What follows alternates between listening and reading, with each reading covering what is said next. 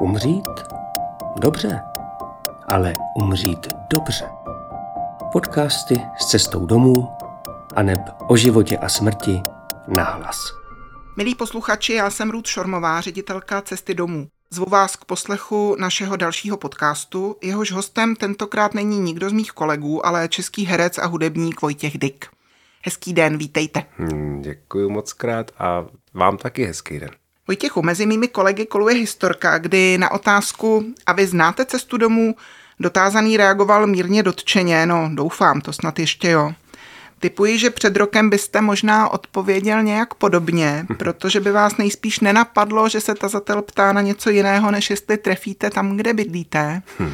Když spolu ale mluvíme dnes, tak mohu posluchačům prozradit, že znáte i cestu domů s velkým C na začátku a s podtitulem Domácí hospic. Jak se to stalo? Jak se to stalo? Otec mi zemřel. A e, stalo se to takhle jednoduše. No. Ale je pravda, že já jsem neznal přímo cestu domů, znal jsem, věděl jsem o institutu třeba jako i převaděčství a takového vyloženě e, jako domácího hospicu, to jsem věděl, ale neznal jsem přímo jako cestu domů. Ale zkušenost s cestou domů už mám a vlastně Eh, nemůžu říct jako bohužel, protože to je spojený se, jako se smutnou událostí, ale můžu i přesto, že to je spojený se smutnou událostí, můžu říct jako bohu dík, protože uh, musím říct, že, že jste nám fakt moc pomohli. Moc, no. Děkujem. Ta zkušenost vaší rodiny s našimi službami a podporou domácího hospice byla jenom krátká, trvala doslova několik málo dnů. Co byste o ní pověděl? Co pro vás znamenala? Víte co, ono je to samozřejmě těžký, protože když někdo, eh, my už ne, takhle, abych to tak řekl na, na začátek, my nejsme moc zvyklí eh, žít se smrtí. My, jako, myslím, soudobá společnost, myslím si, že to hodně otázka i západní společnosti, lépe řečeno evropské společnosti. My se snažíme opravdu tu, tu smrt nějakým způsobem vytlačovat z našich hlav, z našich duší a nebereme ji jako součást toho života, což mě třeba, jelikož se tímhle s tím tématem a vůbec tématem jako smrti a vůbec jiných životů celkem už dlouho jako zabývám a čtu si o tom spoustu knih, se kterými souzním, tak jsem si vlastně říkal, jak to pro mě bude, eh, jaký to pro mě bude, až tohle to přijde. Věděl jsem, že mám staršího tátu, věděl jsem, že pravděpodobně někdy odejde třeba už celkem v brzku, byl mu 93, je to požádaný věk. A jak to na mě bude působit? A zjistil jsem, že opravdu eh, v uvozovkách eh, jsem sám pro sebe v tom uspěl, v té zkoušce, protože jsem se vlastně opravdu zachoval nějak přirozeně tak, jak eh, jsem si četl, jak jsem to cítil a do toho vlastně zapadá i ta zkušenost s cestou domů, kdy samozřejmě, když i když máte načteno miliony knih, tak stejně ta zkušenost je po každý úplně jiná a spousta z nás samozřejmě to nezažije tolikrát. Odchod někoho takhle blízkého a tudíž se prostě v tom ne, nemůžete jako okamžitě orientovat. E, ne, nemáte žádný návod. A já teda musím říct, že cesta domů vlastně nám trošičku ten návod vlastně poskytla. Jo. Na, samozřejmě eh, je nutno taky dodat, že my jsme tu zkušenost měli krátkou, protože můj tatík byl prostě Jura až do posledních chvil, takže ten odchod, kdy potřeboval domácí hospic a kdy jsme ho chtěli hlavně domů, eh, byl vlastně čtyři dny, jo, ale bylo to jedny z nejkrásnějších dnů eh, v mém životě, a e, protože, protože jsem vlastně, když jsem třeba poznal i, i vás, tak, tak jste mi potvrdili to, co jsem si myslel předtím, že je důležitý, aby ten člověk byl s námi, je důležitý, aby jsme na to měli čas, na ten odchod, což je podle mě nejdůležitější momentálně, protože nikdo na nic nemá čas. Ta doba je tak šíleně zrychlená, že ani umírat a se nám nechce pomalu. Takže všichni jdete tak jako rychle umřít. A, a my jsme na to všichni měli čas a všichni jsme byli pospolu, takže já vlastně můžu říct, že to období, byť to bylo hrozně těžký, a e, bylo to hrozně stresující samozřejmě, všechny ty pocity jako bolest břicha a nespavost a tak dále tam samozřejmě byly, ale vlastně zpětně na to opravdu e, pohlížím jako na nádherný období. Děkuju, to zní silně. Když na tátu dneska vzpomínáte, tak co se vám vybaví? Hm. S chodou okolností musím říct, že Eh, když teďka natáčíme, tak asi před čtyřma dnama jsme měli takovou vzpomínkovou akci, což vyšlo úplně náhodou, protože jsme původně měli natáčet někdy jindy.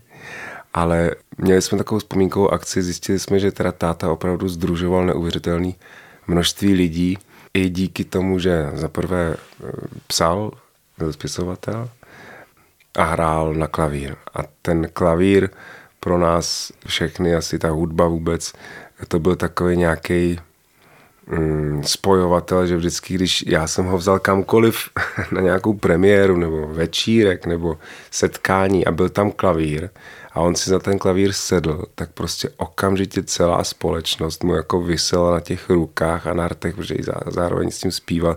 Já bych to třeba vůbec nedokázal tohle. Jo.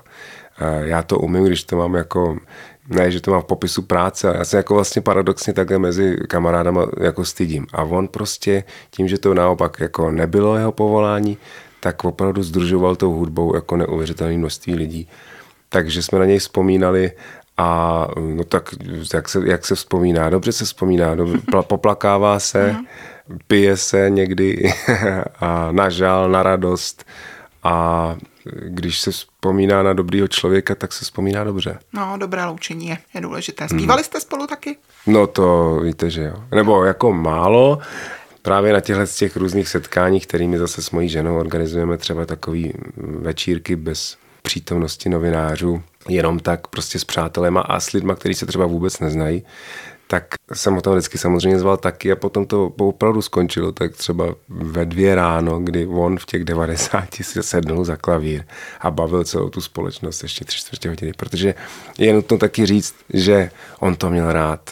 on tu pozornost měl rád, protože přeci jenom jeho práce byla spíš badatelská, on psal spíš literaturu faktu, takže se furt ležel v nějakých knihách, což je krásný, že zrovna to tady eh, natáčíme, natáčíme v, knihovně. v knihovně, takže já jsem tady úplně, eh, pro mě to je vlastně celý život, já to prostě zbožňuju, ty knížky, takže on to Posluchače dodávám, že natáčíme v knihovně cesty domů a jsem ráda, že takové místo máme a že sem čtenáři chodí. Hmm. Vy už jste to Vojtěchu zmínil, vlastně jak se to stalo, že váš eh, táta umřel doma, ale ještě se dozeptám, bylo to jeho přání, vaše přání, byla v tom schoda v té rodině, nebo tam bylo něco, o čem se musela vést nějaká debata, případně třeba i nějaký kousek sporu?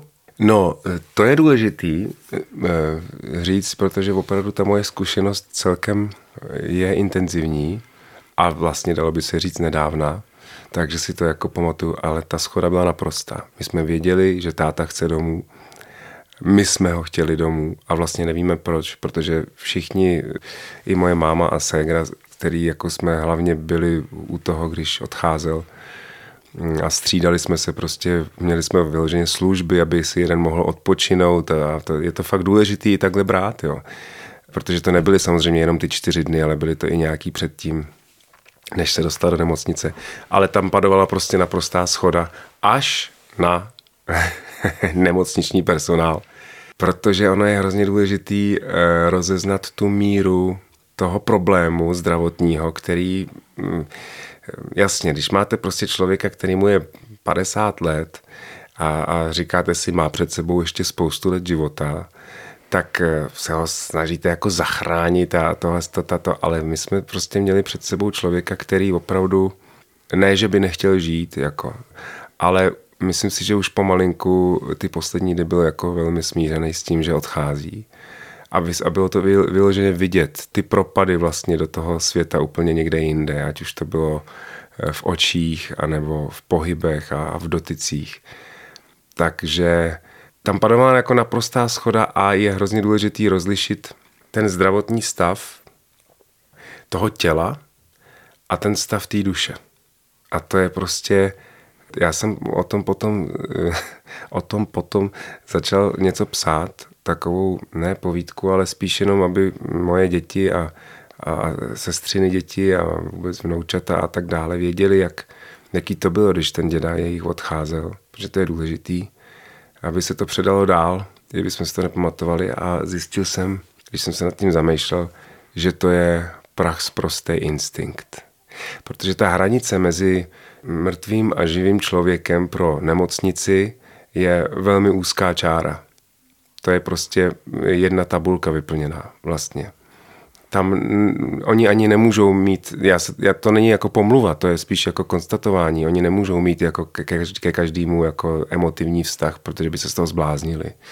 Jo, musí člověk mít troši, musí být empatický, ale zároveň nesmí si to připouštět tak k tělu, protože těch případů, jako je můj táta, tam mají denně prostě hmm. 20. Nastavit nějaký hranice. Jenže ta hranice pro příbuzný, pro ty nejbližší, je prostě obrovská tlustý klubko eh, emocionálních pavučin a takových e, citových nitek a vzpomínek. A samozřejmě je to rozhodování potom hrozně těžký. Jo? protože tím ho vlastně toho člověka odsuzujete k tomu, že ten konec bude dřív, jo. pravděpodobně.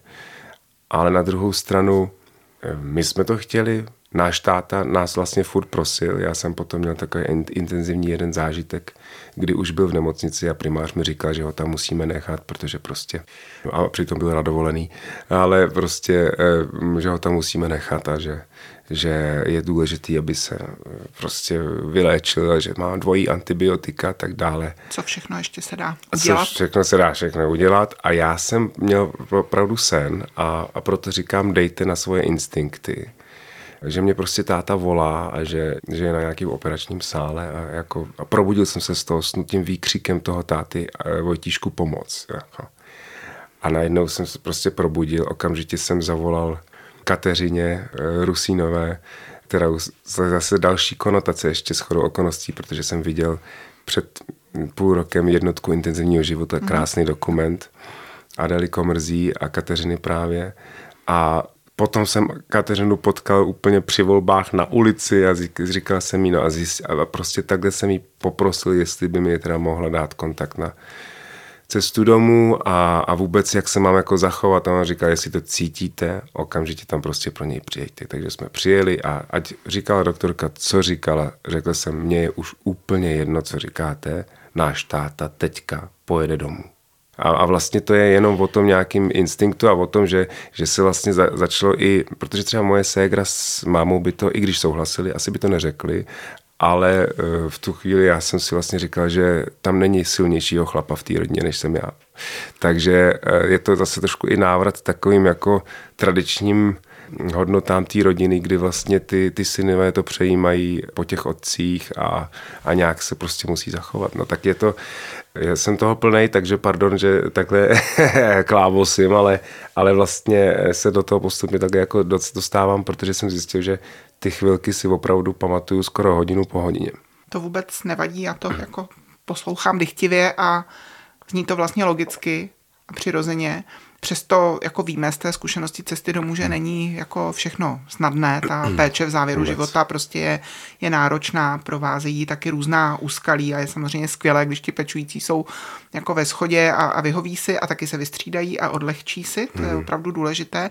Váš táta, literární historik a spisovatel Radko Pitlík, zemřel na konci ledna. My si teď povídáme a je září. Přesto, když se s tím odstupem času jako podíváte zpátky, tak je něco, co byste třeba udělal jinak? Ne. ne. Ne, Vypnulo to tak, říct, jak cítíte, že to mělo říct, být. protože bylo to opravdu tak zvláštně nějak přirozeně. Táta naštěstí byl v nemocnici třeba jenom 10 dní, jo tak taky říkám, že jsem si vědomý toho, že náš ten případ toho odchodu byl v uvozovkách, pak když to tak jde, jde říct, ideální. Mm. Že jsme nějak jako rychle pochopili, že tam nechce být, že jeho stav se v té nemocnici obrovsky zhoršoval, protože už měl, dokonce i Kateřina říkala, že to je jako diagnóza, že to je vlastně maligní samota. Jo, že mm. vlastně ti lidé potom, když jsou mezi čtyřma stěnama s jedním tam sousedem, tak prostě trpí samotou. Ještě to bylo v dobu, době, kdy tam nemohli návštěvy, takže my jsme tam prostě nemohli být každý den.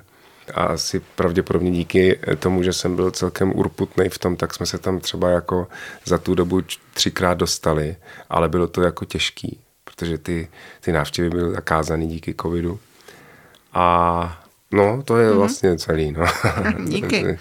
Když někdo blízký umře, ať to je rodič nebo někdo jiný z těch blízkých, tak eh, je asi logické, že život už nikdy nebude úplně stejný, jako byl předtím. Něco ztratíme navždycky, něco se možná trochu přetaví do něčeho nového, nebo to změní rozměr. I ty vzpomínky dostanou možná nějaký jiný nádech. Cítíte to podobně? A když vám táta zemřel, tak o co jste přišel? Hmm. Přišel jsem o tátu. prostě přišel jsem o člověka, který ho znám nejdíl na tomhle světě. Jsem znal. Protože mě on znal od narození a já jeho taky. Takže jsem znám jeho vůni, znám jeho úsměvy dokonale, jeho naštvání, hysterii. Takže tátu a mámu máte prostě vždycky jenom jednu. Proto říkám, že i když třeba někdo je adoptovaný, že je hrozně důležitý i se zajímat o ty rodiče, o ty biologický a prostě to, ta biologie to jako nepřečůráte, to prostě tak je. A někdy je to složitý samozřejmě, někdy to někdo nechce vůbec a těch případů jsou mraky, ale ta biologie je prostě důležitá. No. Takže já jsem přišel o, dalo by se říct, i vzor v určitém e, smyslu, protože samozřejmě díky tomu ještě, že my máme s mým tátou jako ob, jsme vlastně ob generaci, protože mě měl 57 vlastně ve věku, kdyby už mohl být můj děda, tak e, to byl trošičku jiný vztah, i když e, on se snažil a, a, a hrál se mnou fotbal a všechny možné sporty, ale přeci jenom to byl spíš takový, jako by pro mě takový jako spíš duchovní vzor než ten typický uh, archetyp toho chlapa, otce. Ale i tak prostě to je táta a, a vždycky, když pláču a vzpomínám na něj, tak, což jako si někdy dovolím, tak uh, říkám můj milý táto. Takže prostě odešel mi táta. To je jako, ne, to nikdo jiný vám tátu nenahradí. Milí posluchači, tohle je podcast domácího hospice Cesta domů. Dnes si povídám s Vojtěchem Dykem o jeho nedávné zkušenosti se službami našeho domácího hospice. Vojtěchu, přemýšlíte o tom, že i vy sám jednou umřete a třeba i o tom, co bude potom? Je, no, přemýšlím. co vás Ale napadá? Co mě napadá? No, že čím dál tím víc, jako i, i potom, když já jsem takový jako dost přecitlivý někdy v, v něčem a, a, a vlastně, když o tom přemýšlím, eh, tak, tak jsem vlastně úplně v pohodě, v klidu.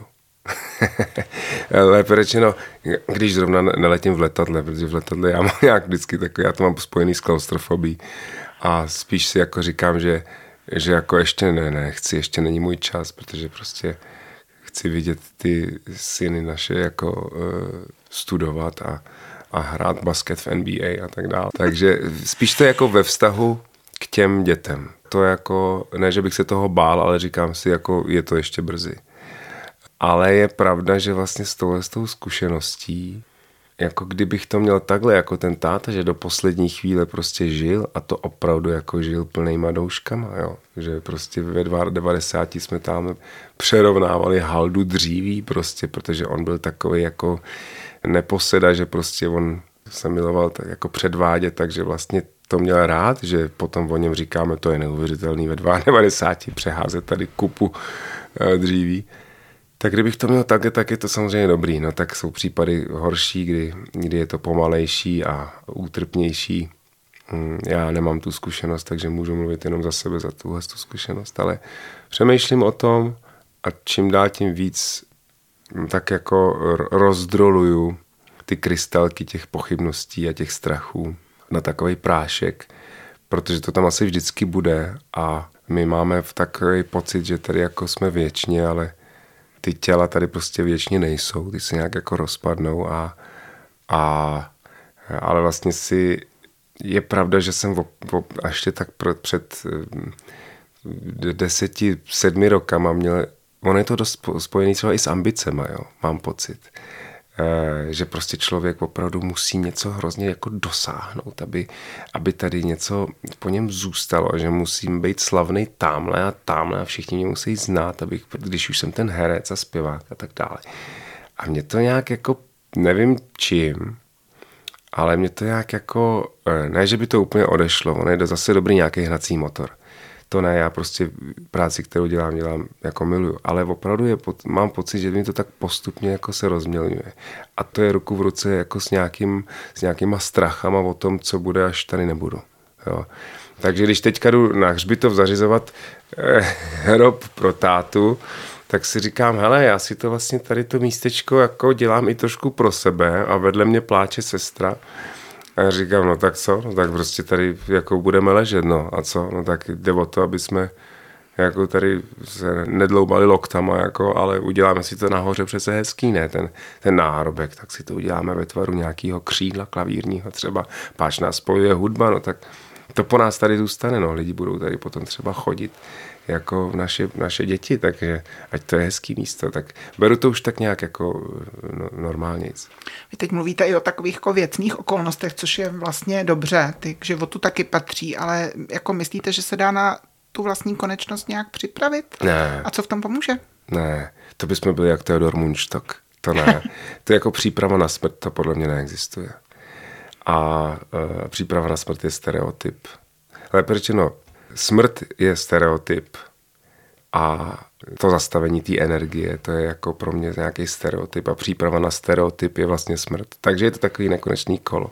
Ale když člověk potom pochopí, že smrt může být právě i okno do nějakých nekonečných hlubin, anebo naopak do nekonečných výšek a že to je prostě vždycky spojený s nějakým nekonečnem, tak si myslím, nebo ono to nejde asi rozumově chápat, ale myslím si, že to jde nějak pocítit. Někdy, někdy opravdu to je o tom, že člověk eh, spíš ty věci cítí, než, než že by o nich přemýšlel.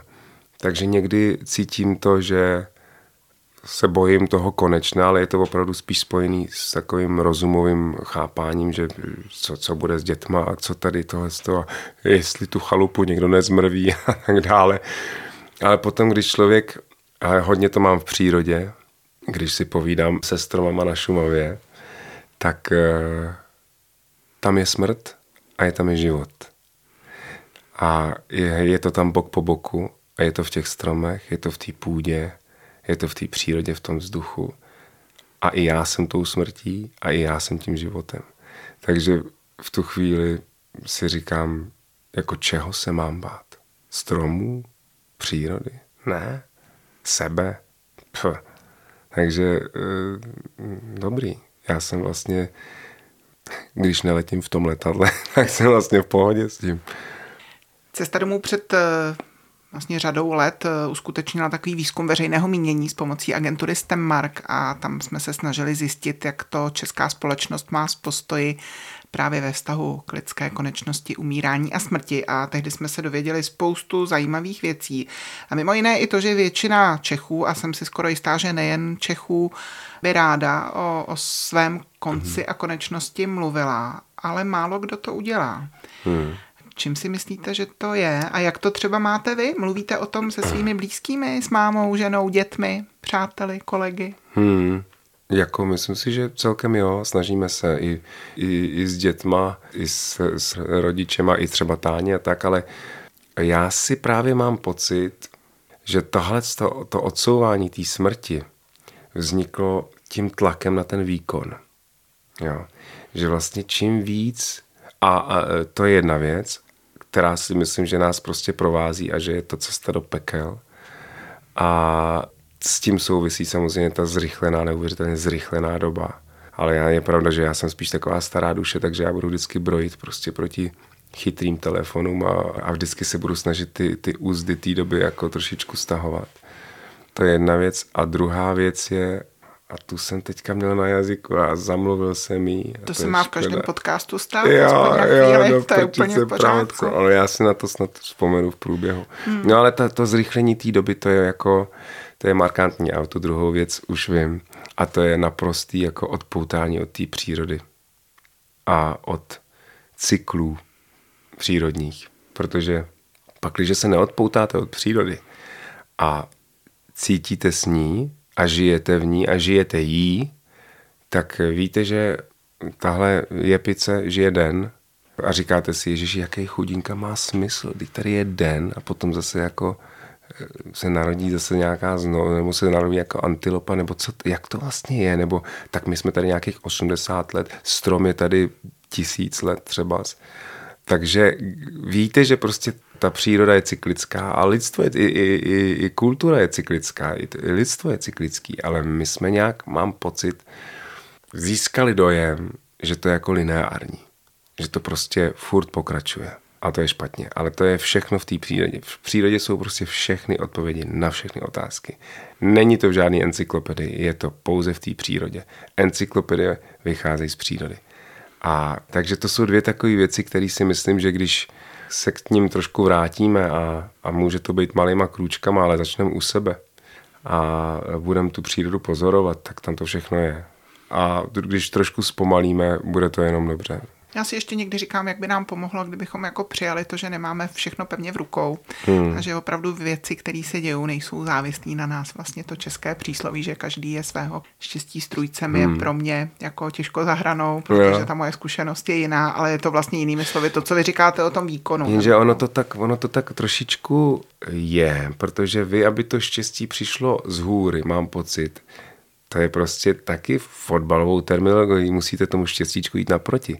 To znamená, že vy když stojíte stereotypně na jednom místě a spolíháte, to je trošku třeba to, co proč já mám problémy s církví, jako s institucí, ne s vírou, neplést církev s vírou, protože můžu o sobě říct, že si myslím jako silně věřící.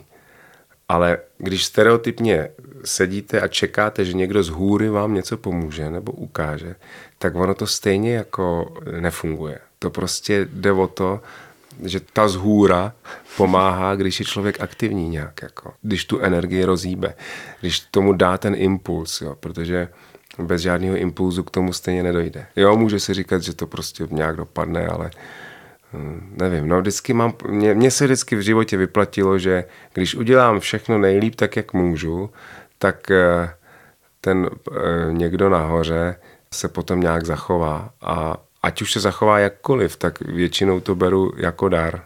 Protože moje žena byla nemocná a mm, měla zájem mozkových blan, byla prostě měsíc jako hospitalizovaná jako a nás to úplně vyndalo z života a opravdu od té doby jsme začali trošičku jinak přemýšlet a doteďka o tom mluvíme jako o dárku. No, protože do té doby my jsme prostě byli nastavení hrabat hrabat, bagrovat a pracovat a tohle a všechno bylo takový útržkovitý a najednou zjistíte, že když člověk se jako vypne, tak dokáže občas se naladit sám na sebe a tím pádem tak proplouvat těma vlnama toho života. Já jsem to určitě nemyslela jako propagaci pasivity nebo pasivního čekání na to, až něco přijde. Zároveň se často setkávám nejen v práci, ale i ve svém životě eh, s tím, že i když se člověk snaží, tak věci se dějou jinak. Mm. A to je prostě výzva pro život a potkává každýho z nás. Já vám to možná trošku stížím. My jako Cesta domů doprovázíme každý rok několik stovek pacientů v závěru života. Většinou jsou to lidé v seniorském věku, někteří i v tak požehnaném věku, jako byl třeba váš táta, ale umírají taky mámy a tátové malých dětí, hmm. Eh, mladí lidé, taky děti. Hmm. Když to slyšíte, co, co to s vámi dělá v tom kontextu, no to o kterém jsme mluvili? to je hrozný. Ne, ne. No tak eh, jako pro mě je nepředstavitelný samozřejmě věc, věc kterou prostě naprosto si opravdu nedokážu představit i po zkušenosti, kterou mám, eh, jako co se týče těch dětí. To je, to je prostě, to je obdivuju a myslím si, že to je, že pravděpodobně, nebo furt, furt si říkám, že to je nějaký, že to mám asi nějaký záměr, vyšší záměr, že prostě i takovouhle přestrašnou věc, jako že se někomu v životě stane.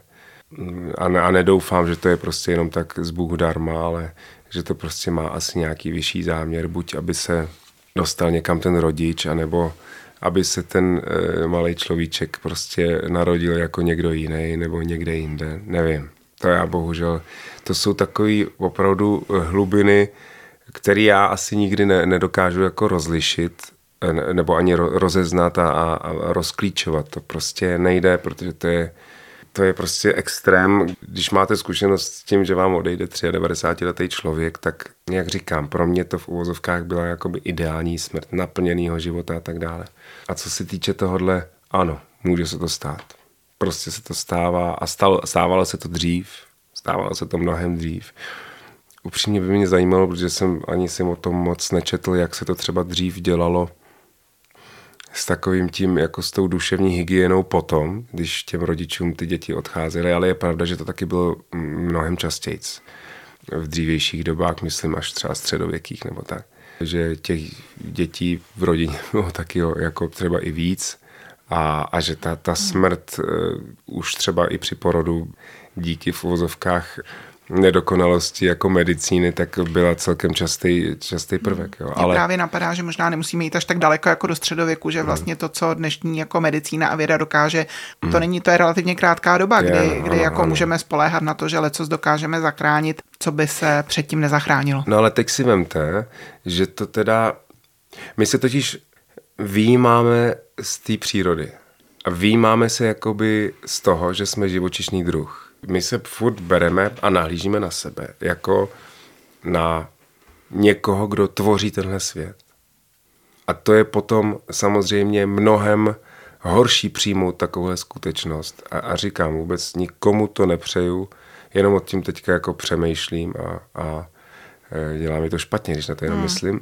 Ale myslím si, že to je hodně způsobený opravdu tím, že, že se jako výjímáme z toho e, živočišného řádu že, že si myslíme, že jsme někdo, kdo teda, jak už jsem řekl, tvoří tenhle svět, tím pádem se nám takovéhle věci nemůžou stát. Ale když si vezmete eh, jakýkoliv jiný živočišný druh, kdy tamhle kukačky prostě snesou vejce, anebo tamhle lvice porodí šest lvíčat a, a z toho prostě roku života se dožijou tři, tak eh, je to vlastně v té přírodě celkem běžná věc. Jo. Takže je to samozřejmě hrozný, ale na druhou stranu i tohle je prostě ten život. Jo. A samozřejmě otázka je, do jaký míry za to může v úvozovkách to, že máme ve vodě antibiotika a že prostě používáme krémy a vlastně jako myslím tím ten moderní způsob života, do jaký míry za, za, za tyhle ty jako, abych tomu řekl, jako, jak se tomu říká, sociální nemoci v úvozovkách, a, a do jaký míry je to prostě přirozený koloběh e, života, že mm, někdo je jako v úzovkách slabý kus, někdo silnější kus, protože my furt díky té medicíně máme pocit, že všichni jsme jako na stejný úrovni, nejsme prostě. E, lvice taky má e, taky prostě přežije koťátko, jedno nepřežije. Prostě bohužel to je to tak, i když je to hrozný. Tak. Jo, tak já myslím, že tyhle situace nás konfrontují právě s tím, co jsem zmínila, že opravdu nemáme všechno pevně v hmm. ruce a že k životu bohužel patří i smrt, hmm. patří k ní taky války, viry, všechno to, co se nám děje a možná my v Evropě tohle máme ještě zvlášť silně ten pocit, že vlastně zvládneme všechno. Hmm. Já teda upřímně s těma válkama bych trošku diskutoval. Já, já nemám pocit, že patří k životu války. Já, já jsem asi v tomhle jsem nějaký pacifista, nebo já nevím. Jako, samozřejmě je to těžký, protože se ve mně bije jako archetyp muže, který jako eh, se chce postarat o svoji rodinu a, a za svoji rodinu by se potažmo za svoje město nebo národ by se rval. Jo, I když jsem, jsem mám celkem jako dost ženský energie, si myslím upřímně. Ale prostě cítím to jako hodně v sobě, že ale zároveň se to se mnou hrozně, ve mně hrozně vře to, že tomu vůbec jako nerozumím. Já tomu vůbec nerozumím.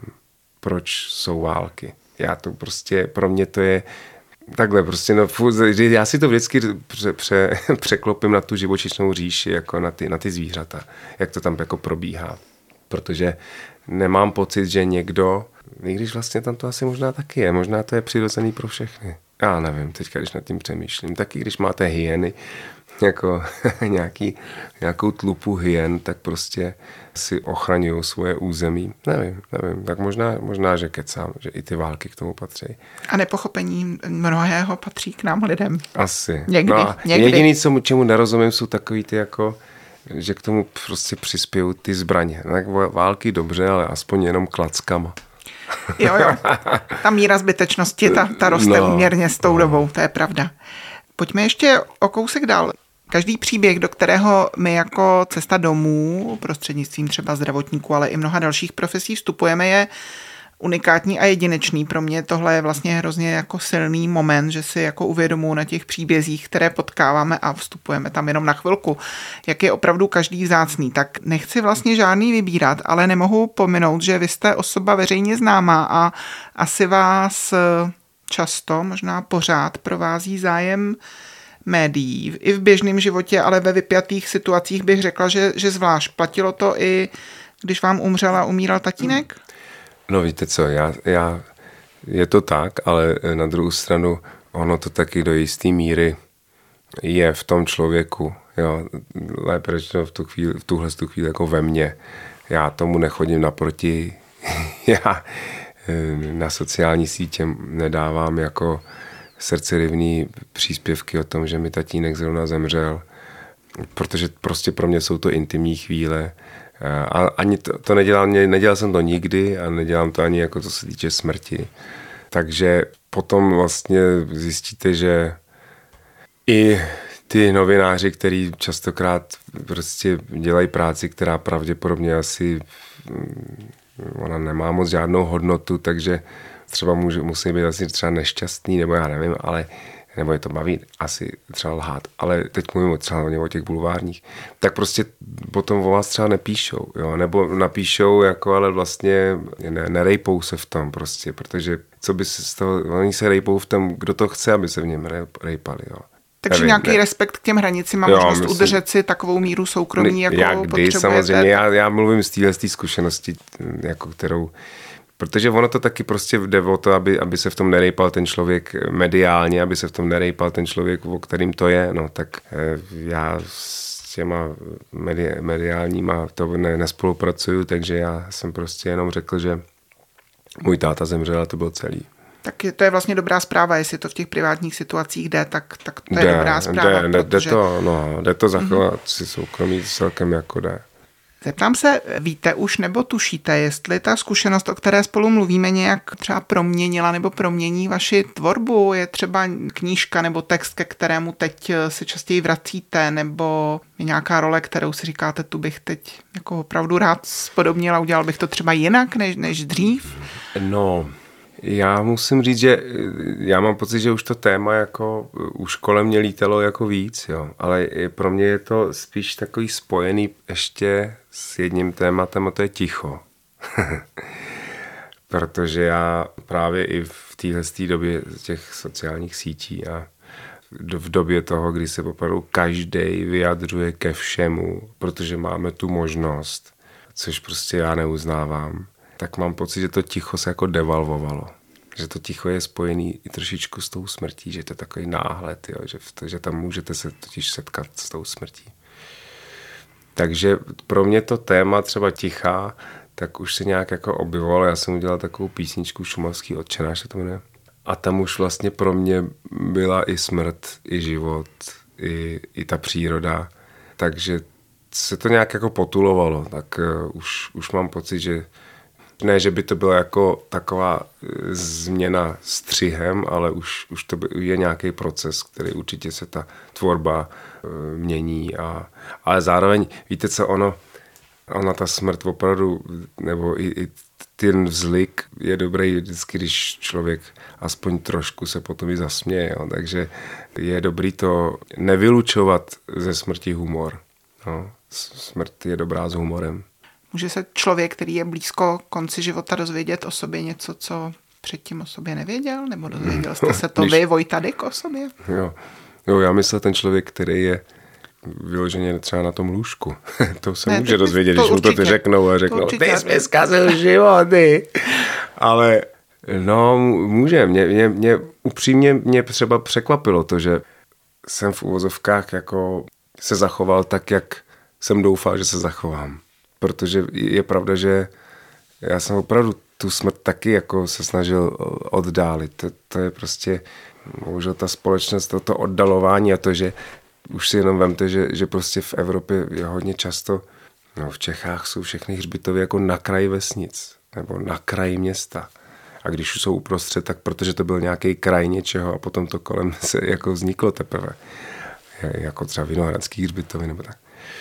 Ale u určitých národů, jako Mexiku, nebo kdy, když jsem to pozoroval u těch takových jako přímořských, zemitých národů, tak eh, tam je hřbitov vlastně jako centrum toho města. No, takže ještě to furt existuje, že, že ta smrt, že se dá žít i s tou smrtí, ale my to nějak jako odtlačujeme, což byl asi i můj případ. Ale takže mě vlastně asi překvapilo v tuhle tu chvíli, že jsem, že jsem se nějak zachoval podle toho, jak jsem v úzovkách měl načteno a jak jsem zároveň i cítil. No. Kdybyste měl Vojtěchu smrt vyjádřit nějakým obrazem, nějaký pojmenovat nebo jí dát přívlastek? Co je smrt a jaká je? Ty jo. Pua, to je otázka. Juj. To je těžký, no. Já bych chtěl říct hrozně něco chytrýho, ale já, já mám rád to, co já jsem v jedné hře říkal právě o Teodoru Munčtokovi, který ho ale nenapsal pan Fuchs, ale, ale divadelní hru napsal Miloš Horanský, básník a režisér a spisovatel, že smrt je matka našeho druhého života, což je pro mě vlastně dává hroznou naději. Takže jestliže to mám brát jako, že smrt je tím pádem i život, tak eh, a tím pádem i naděje, radost a zároveň i smutek, který k životu patří, tak vlastně to je pár takových slov, který bych asi k smrti jako přirovnal. No. Vojtěchu, děkuji za inspirativní rozhovor, hmm. za to, že jste pro něj našel nejen čas, ale i odvahu. Vážím si toho. Díky. Já děkuji moc krát za pozvání a za, za možnost si tady e, rozmyslet některé věci. Hostem podcastu Cesty domů byl hudebník a herec Vojtěch Dyk. Milí posluchači, pokud se chcete dozvědět víc o tom, čemu se v Cestě domů věnujeme, najdete podrobné informace na webových stránkách cestadomů.cz. Děkujeme, že posloucháte podcasty s cestou domů a budeme rádi, když je doporučíte i dalším. Od mikrofonu se s vámi loučí a hezký den přeje Ruth Šormová. Umřít? Dobře, ale umřít dobře. Podcasty s cestou domů a neb o životě a smrti nahlas.